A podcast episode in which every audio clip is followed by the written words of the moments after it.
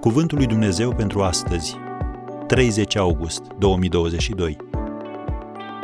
Rugăciunea și postul. Acest soi de draci, le-a zis el, nu poate ieși decât prin rugăciune și post. Marcu 9, versetul 29. Te confrunți cumva cu o problemă pe care doar rugăciunea nu a rezolvat-o încă? Ai o persoană dragă ce este înrobită de droguri, alcool sau alte puteri distrugătoare? Încearcă rugăciunea și postul. Uneori lupta spirituală în care te afli este atât de intensă, încât e nevoie de negarea nevoilor legitime ale trupului tău și de zidirea credinței prin rugăciune și post, ca să poți avea izbândă.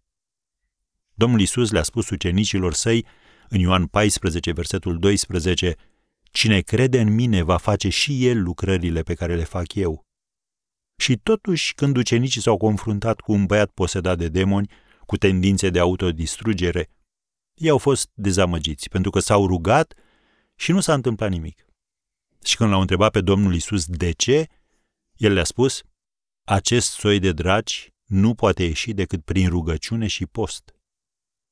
Când poporul evreu a fost amenințat cu anihilarea, numai împăratul putea să-i salveze.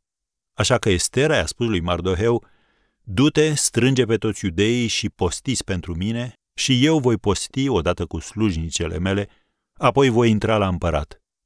Estera 4, versetul 16 Drept rezultat, Haman, care complotase distrugerea lor, a fost omorât și întregul popor iudeu a fost salvat. Sunt momente în viață când trebuie să spui nu nevoilor tale fizice ca să te poți concentra asupra celor spirituale.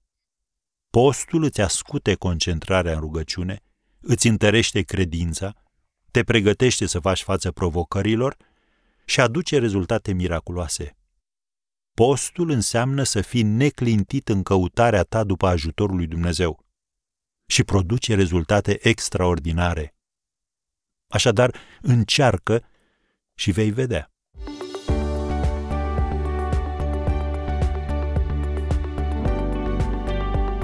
Ați ascultat Cuvântul lui Dumnezeu pentru astăzi, rubrica realizată în colaborare cu Fundația SER România.